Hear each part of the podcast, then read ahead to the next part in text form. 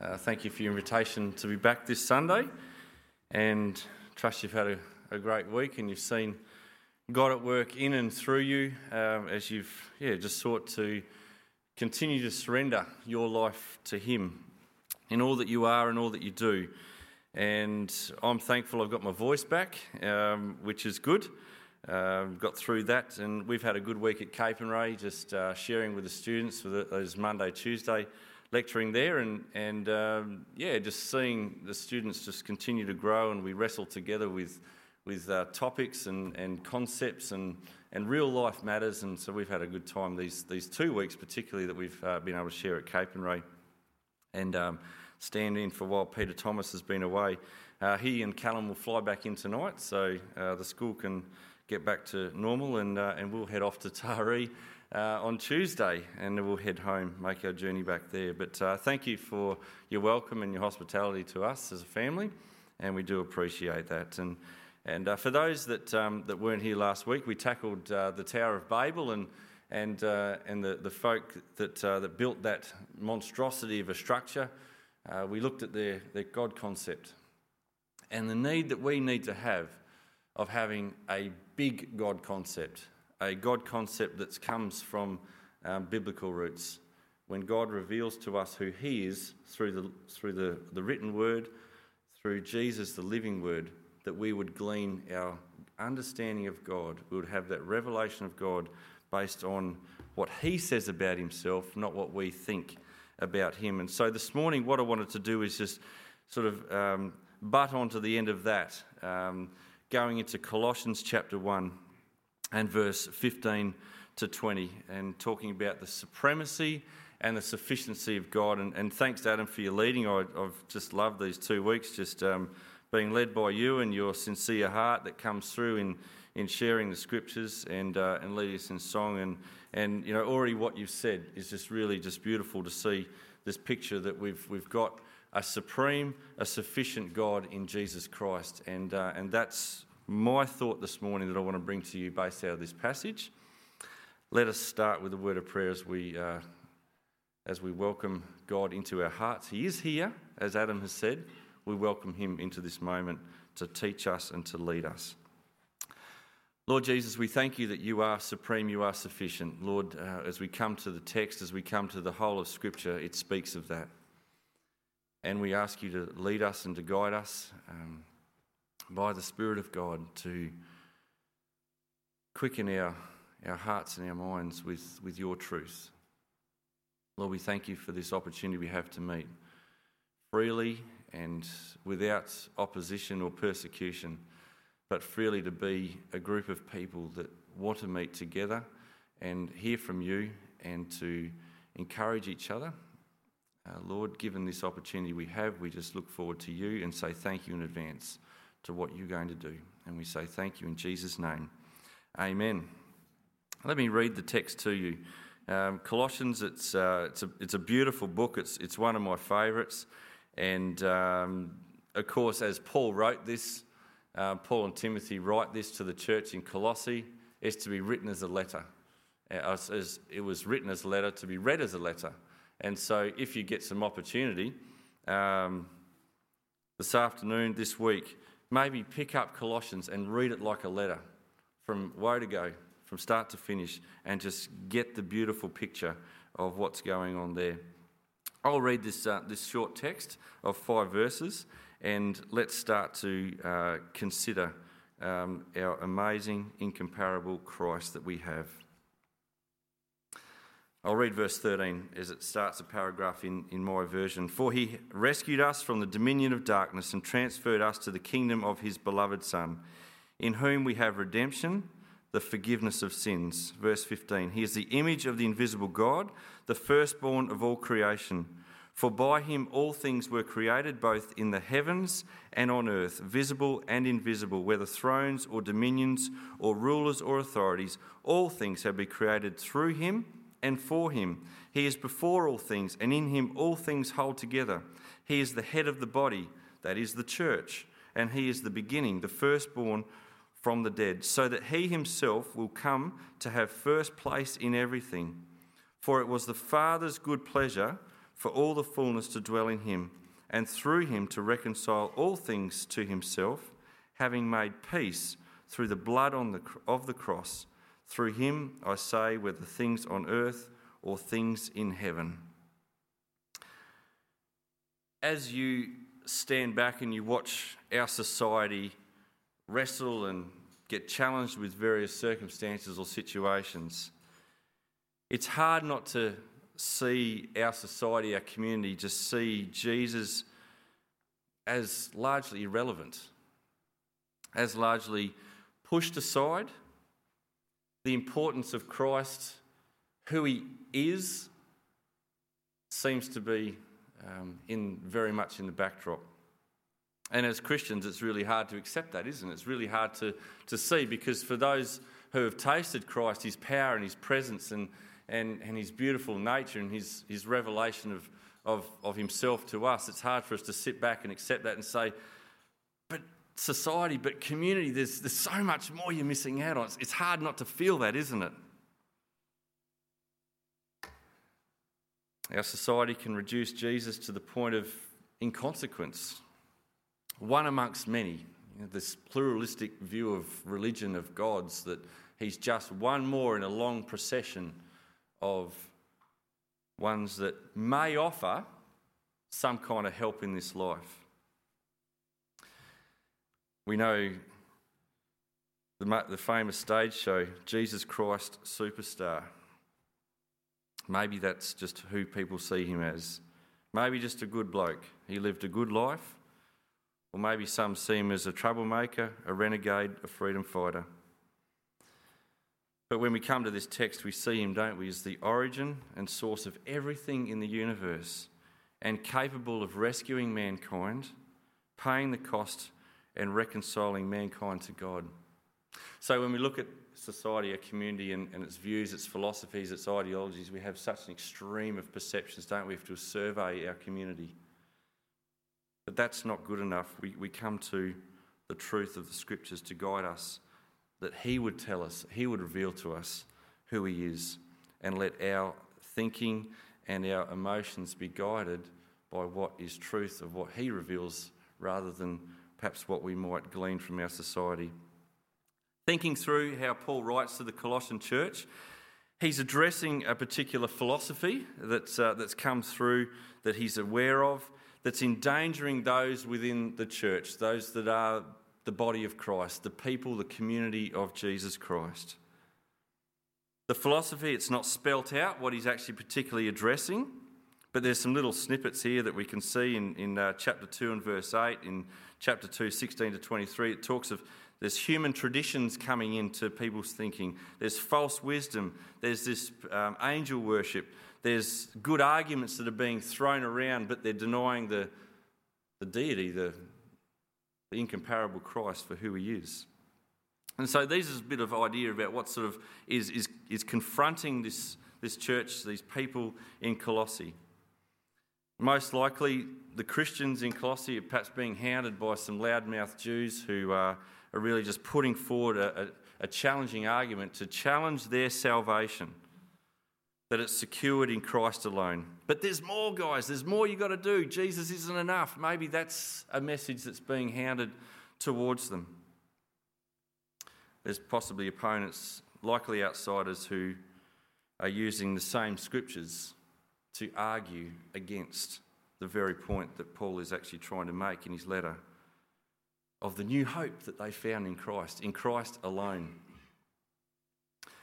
Paul writes timeless truth, and that's why it's so applicable to us today. Timeless truth for 2015 in Australia as well. To keep us on the path where we started out with Christ, to remain and continue in that path following Christ. And so, like the people of the Colossian church, we too can be in danger of the same kind of thing. We can be in that same danger of the challenge that comes from outside, the challenge that comes from our society, even the challenge that comes from religious circles that Jesus isn't enough. You know, we have that great Aussie saying, don't we, in that she'll be right. And sadly, there's a lot of people that sort of hold to that, that she will be all right. I'll get through this life and she'll be right when I die. But when we come to the, this text, when we come to the Bible as a whole, she won't be all right. We need to do something about, we need to respond to the Christ that is etched in our history and is real today. The same yesterday, today, forever. This is the Jesus that we must respond to.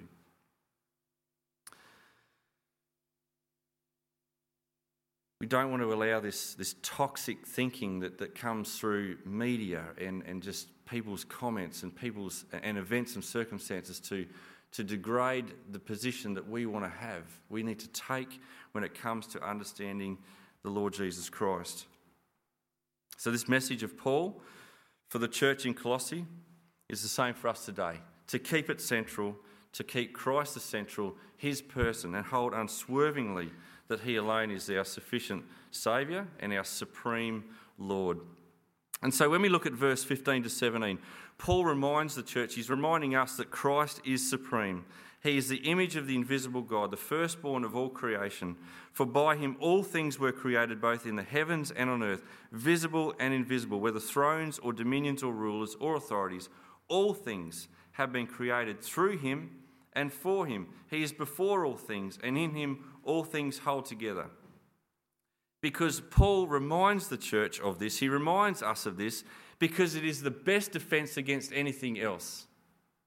To know Jesus and to know the truth of him is the best defense against any kind of uh, toxic message that's going to come that's going to degrade Christ to something other than who he really is. When I left school, I um, worked in, for Westpac. I worked four years in the bank. And as a junior, as an 18 year old, just starting out, just learning the ropes, one of the things that my supervisor had me do in the first day or two of starting working in the bank was they sent me out the back room into the, into the safe and they handed me wads of money. I'm thinking, this is great. It's not mine. Handed me wads of money. Why? Why did they hand me wads of money? So I would go out there and spend the next hour or two just playing with money for the express purpose to get to know the real notes, to get to know the real coinage. They didn't bring me samples of fakes and say, well, here's one we found last week and here's one from last year. Get to know these fakes.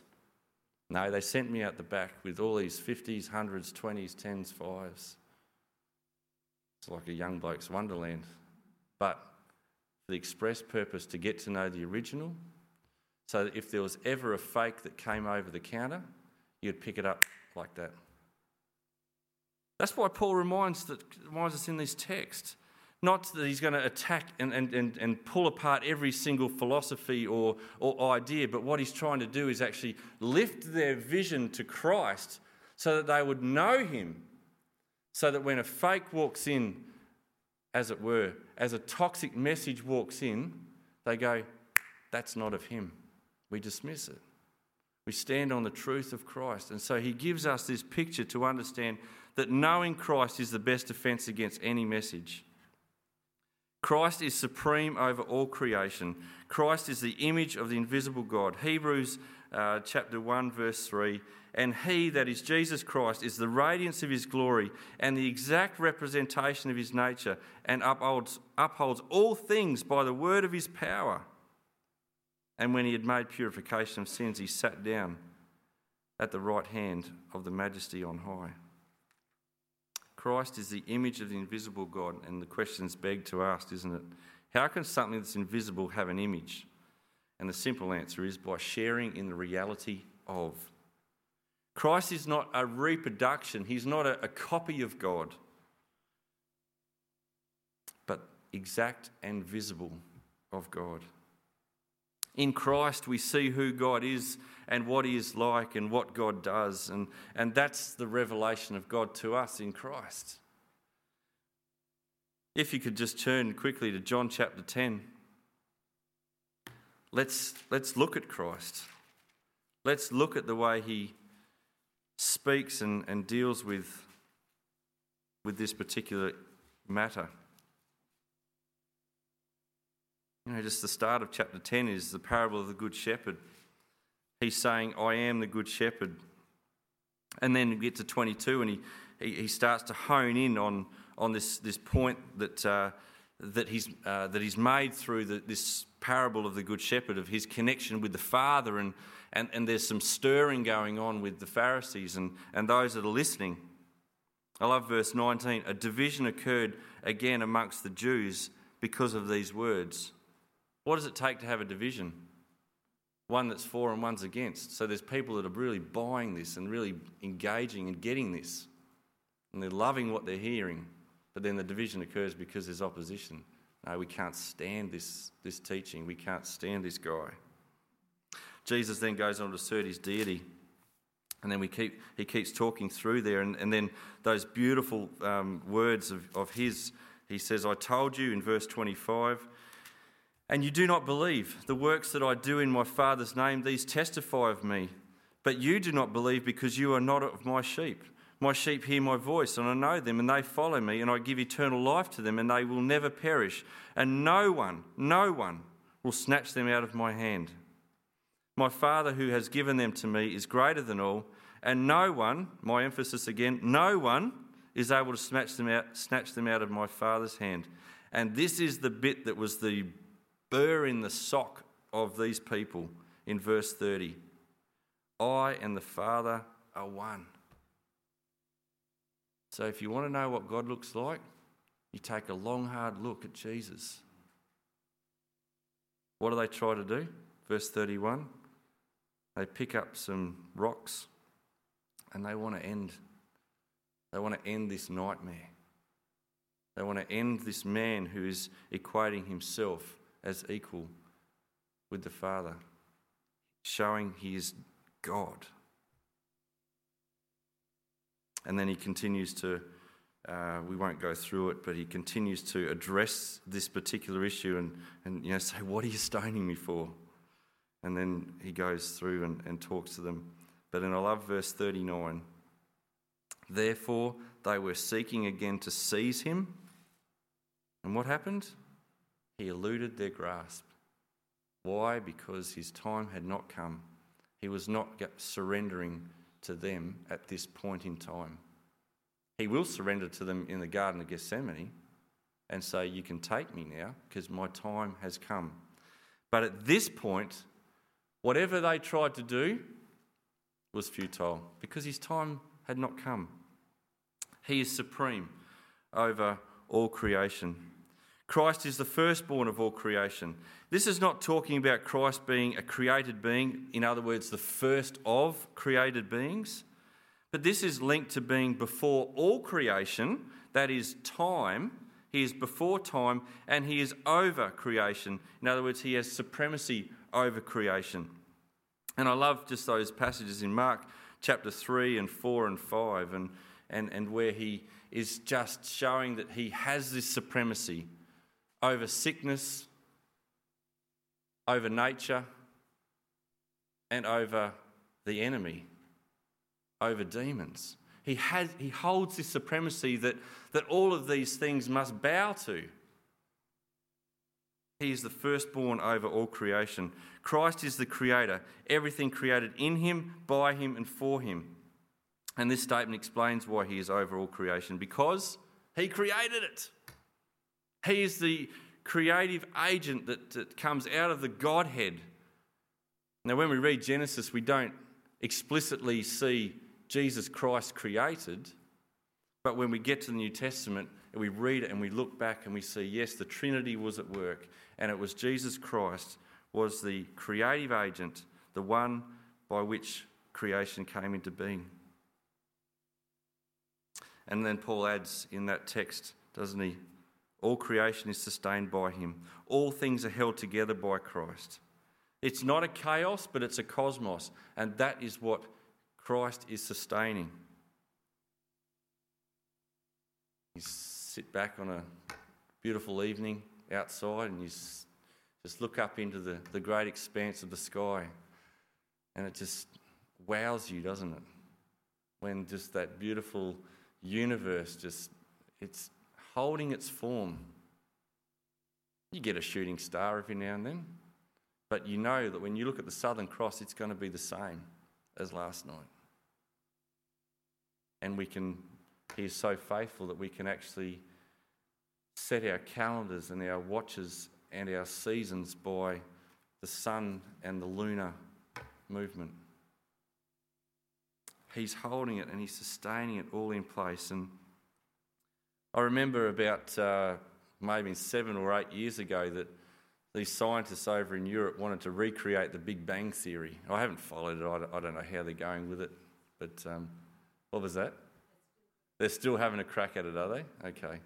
And it's just fascinating, isn't it, to think that in our own fallen uh, mind, but yet think we're so intelligent that we can somehow recreate, well, in my opinion, the Big Bang Theory happened because God said it and bang, it happened. I mean, that's, that's the way I sort of um, interpret that. But how we can sort of think that we're going to collide two atoms together and all of a sudden we're going to have life and just sort of think, wow, you know, how, how far we strayed from, from thinking that, uh, that, that God is the creator. Everything, everyone, whether for him or against him, is entirely dependent on him for life. Philippians 2. It's a beautiful passage there, that, that hymn of praise that speaks of the greatness of Christ. And he is the centre of the universe. Everything exists around him and by him and for him. I love what Bernard Bailey said. When they, when we, whoever, discover the centre of the universe, a lot of people will be disappointed to discover that they are not it. And we need to have a position that says Christ is the centre of the universe. Verses 18 to 20, we read, He is the head of the body, the church, and He is the beginning, the firstborn from the dead, so that He Himself will come to have first place in everything. For it was the Father's good pleasure for all the fullness to dwell in him, and through him to reconcile all things to himself, having made peace through the blood of his cross. Through him, I say, whether things on earth or things in heaven. Christ is supreme over the new creation. That is us, the church. That is us, his body. And Christ says, uh, Paul says here of Christ that he is the head.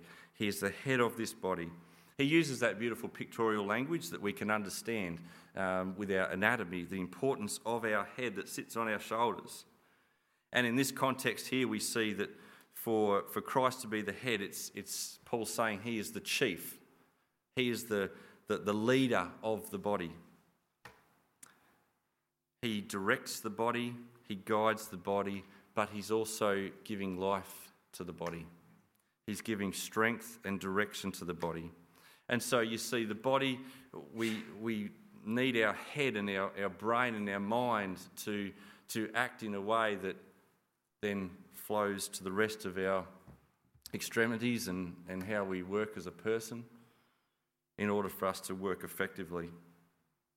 So we must remember that the, the church, that is God's community of, of, of uh, believers, that are His, Christ's body, we do not exist for our own purpose.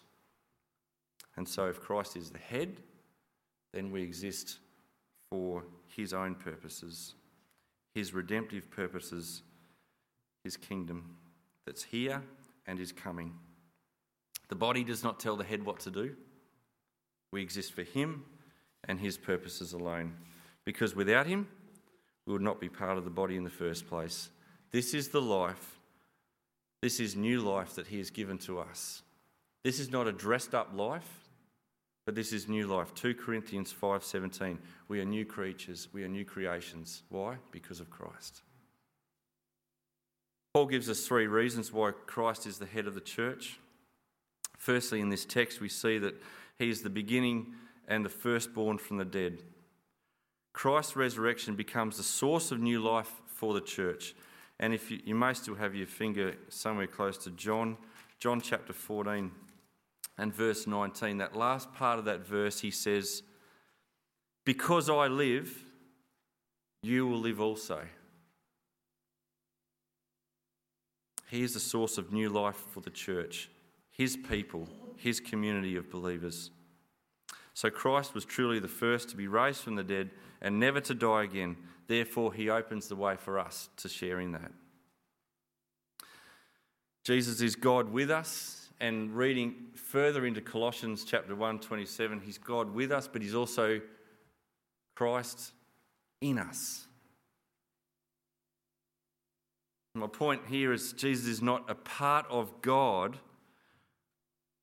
in other words, part, some, some little bit of God. But Paul reminds us here in, uh, in 2 9 that the fullness of God was in Christ. Fully God, fully man. Wrestle with that thought. Engage in and in, enjoy and rest in the mystery of that statement.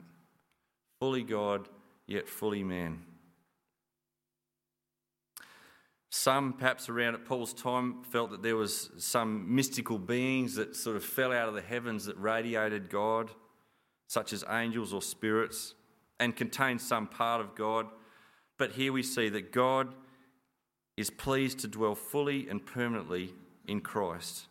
And likewise, when we read that text in Colossians 1:27, that, that Christ is pleased to dwell in us when we step in faith and we take Him for who He is and what He wants to do through our life. He reconciles all of creation through His death. It was through this cross that Christ was about reconciling all things to God. We see here the, the blood and the cross, the, the, the picture that that presents to us. It speaks of the cost and the violence surrounding Christ's redemptive and reconciling work for us. The blood speaks of the atoning sacrifice of Christ. And in a moment, we'll be entering into a time of communion together. These symbols of the, the red juice, whether it be wine or grape juice, and the bread, they're symbols to, to speak of, of Christ's blood and his body. And and as that text says, without the.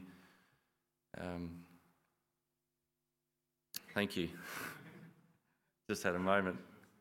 Without the shedding of blood, there is no remission of sin. And so this speaks of that, that beautiful atoning sacrifice of Christ. And in those verses there in Colossians where it talks of he's made peace, he's reconciled in verse 20, reconcile all things to himself, having made peace through the blood of his cross his cross through him. Peace is now established in Christ. And let me say, peace is a person. Peace is a person of Jesus Christ.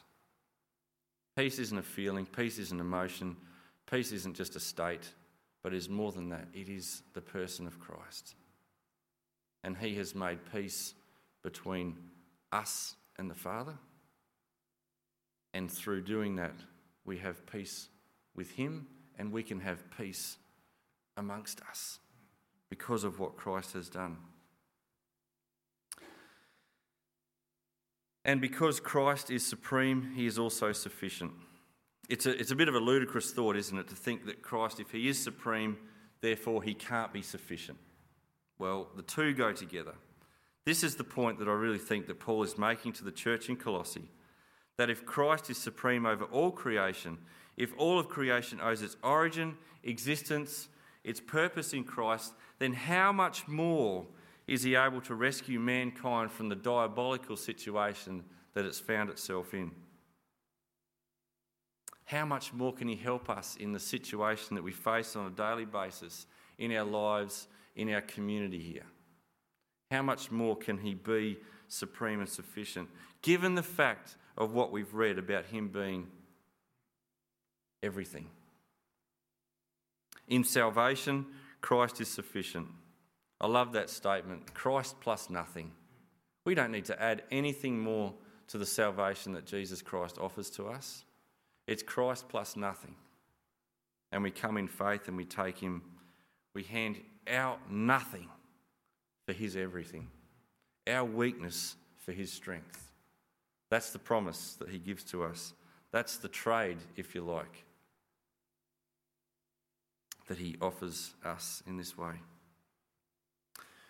We don't need something else, we don't need something more, but the creator and the sustainer of the universe, he took on flesh and blood and he reconciled this fallen world to himself. Christ is supremely sufficient in our personal struggles. What are the things that we're holding on to? What security are we reaching for in other things rather than seeing Christ as sufficient and supreme? We'll get to the end of the road, won't we, in, in, in our struggle, in our striving. We'll cry out in our distress. And it's that point that we need to open the door of our lives and abide in Him. John 15 5. Without Him, we can do nothing. And get the life from the vine to us as the branch, that we would allow Him to be real in our struggles. That in our distress, we cry out to Him and we allow Him to be sufficient allow Him to be supreme and to have sway in that. So, with such a supreme Lord and sufficient Saviour, why would we go anywhere else? Who else has the words of eternal life? Where else would we go? But when we read this, we ask the question why else would we go? Because we have Jesus Christ, supreme sufficient. Unbelief will cause us to labour and it will cause us to strain and cause us to strive and to bear burdens that we will never ask to bear. And that cries out a message from our life to say we have a very small God. I have a small God, therefore I must do so much. But a big God makes for smaller decisions. Faith to allow Him to carry the load and to live a life of faith in the supreme and sufficient Christ. And I put the question out there what is it today that God might be saying? Trust me. Trust me, I am supreme, I am sufficient.